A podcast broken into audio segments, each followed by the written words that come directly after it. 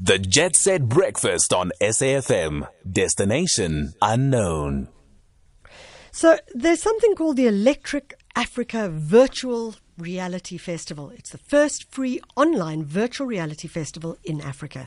It's going to take place from the 5th to the 11th of November.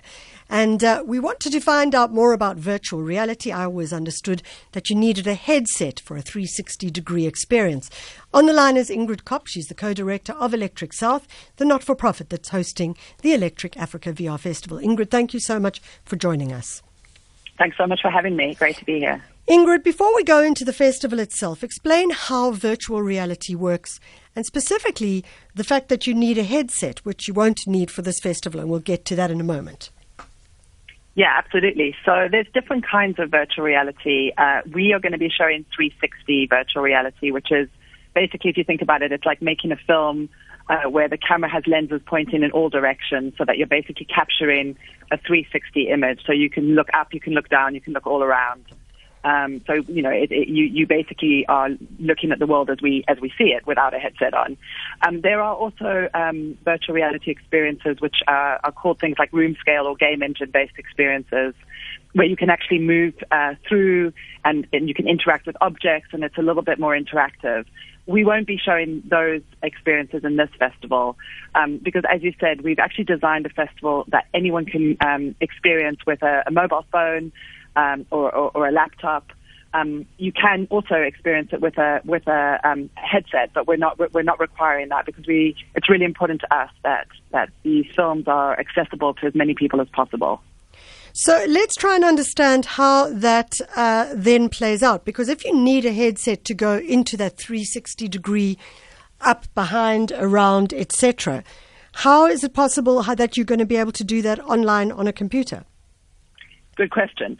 So the way it works on a computer is you basically use your mouse um, or your scroll bar to kind of, uh, you know, drag the, the image around. So it's not it's not quite as immersive as when you have a, a headset on your face. It, it definitely feels like a different kind of experience, but it does give you a sense of, of the space that has been created by the by the artist or the filmmaker.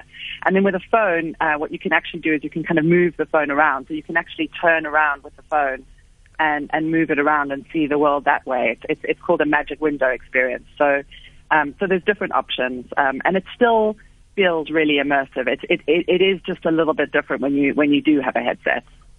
You know, I was just as I'm listening to you talk, I'm suddenly thinking we need to find a way where actually it's not the the viewer who has to spend all their money on data in order to follow these things, but actually somehow we need to be able to get the organizations to pay for the data. And I'm not saying that I know you're a not for profit, and I'm not saying, oh, yes, no, you must cover the cost.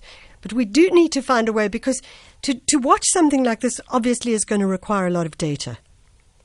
Yeah, absolutely. And I, you know, that's something that we I think about a lot at Electric South because obviously, like I said before, access um, is, is a huge part of our mission. And it's really important to us that these experiences are available to people all over Africa. And obviously, data is a huge issue. Um, and, you know, and I think obviously data is an issue beyond just virtual reality. Sure. Um, and, and, it's something that um, you know we we think about a lot because it's it, it's an issue both for the artists who who are making the work and then for the audiences.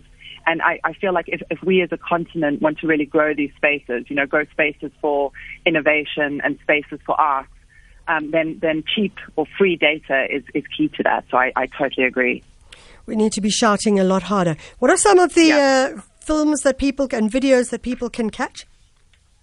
So what we're really proud of is a lot of the films, half of the films are actually made in Africa by African artists and filmmakers. Yeah. Um, some of them are produced by us at uh, Electric South, um, and then we have projects uh, from uh, other production companies. There's one called Greatness, which is about skateboarding, uh, produced by a company in in Nairobi, and um, and then we also have a lot of films uh, that are actually from the global south. Um, uh, outside of um, outside of Africa, which is also really, you know, it's it's really important to us to show that this virtual reality work, exciting virtual reality work, has been made all over the world, um, you know, and not just in the US and Europe, which is where people often look to for, for this work. So we've got projects from from Mexico. We've got projects from Ecuador. We've got projects from Taiwan.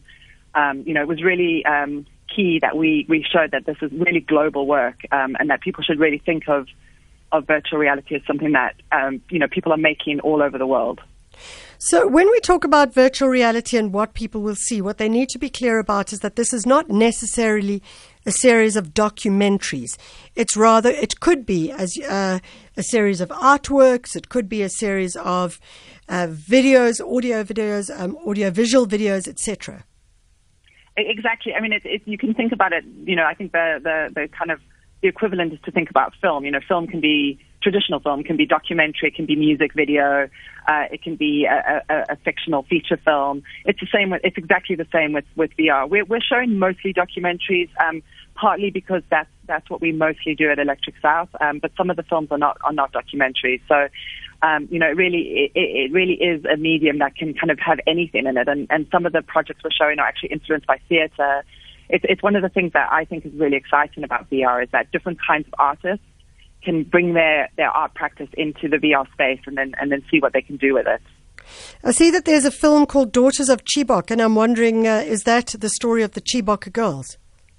Exactly. So it's a story of one of the, the it's the, the, one of the mothers of, of one of the girls telling telling her story. It's an incredibly personal and moving story, and it's made by a Nigerian uh, filmmaker uh, yeah. Joel Kachi Benson. You know, and, and I think that's just something that, you know, I, I want to emphasize is it's really um, one of the things that, it's one of the reasons we started Electric South is to really kind of make sure that, that Africans are telling their own stories and, and, you know, and, and telling different kinds of stories about Africa. And I think Joel's, um, Joel telling the story about what happened in, you know, in his country, in, in Nigeria, uh, is just really, really powerful. It's a, it's a beautiful film. I suspect people are going to be interested to find out more. How do they get hold of the program and where do they go if they say want to sign up for the experience from the 5th to the 11th? So you can go to electricsouth.org, the website electricsouth.org, and there's a link there to Electric Africa. You can uh, register for any of the panels. We, we have films, but we also have panels. Um, and the panels are a really great way to, to find out more about VR and 360 uh, filmmaking if you're, if you're interested. Um, and then the films will be available from the 5th to the 11th. There'll be lots of instructions. We, we know a lot of people are not familiar with VR, so there'll be a lot of instructions about how to access them. We've worked with an amazing company called LucidWeb to make it as accessible as possible. So everything will be on electricsouth.org. And it's all free. It's all free, and the films are available anywhere in Africa. I just want to ask you something. If I'm going to make a virtual reality film, do I need a special camera, or, or how does that work?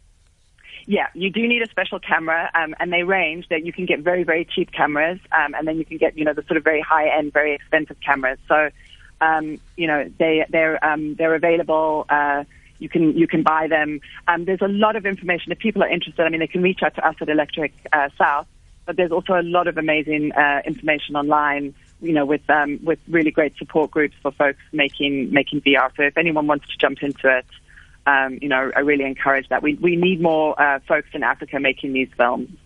That's Ingrid Kopp. She's the co-director of Electric South. It's a not-for-profit.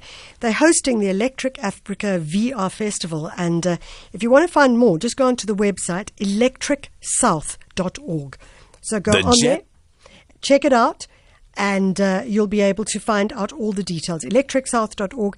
There are also webinars which will teach you more about what a virtual reality film is, and as Ingrid mentioned, a diversity of stories and documentaries from not just across the continent but also the diaspora as well.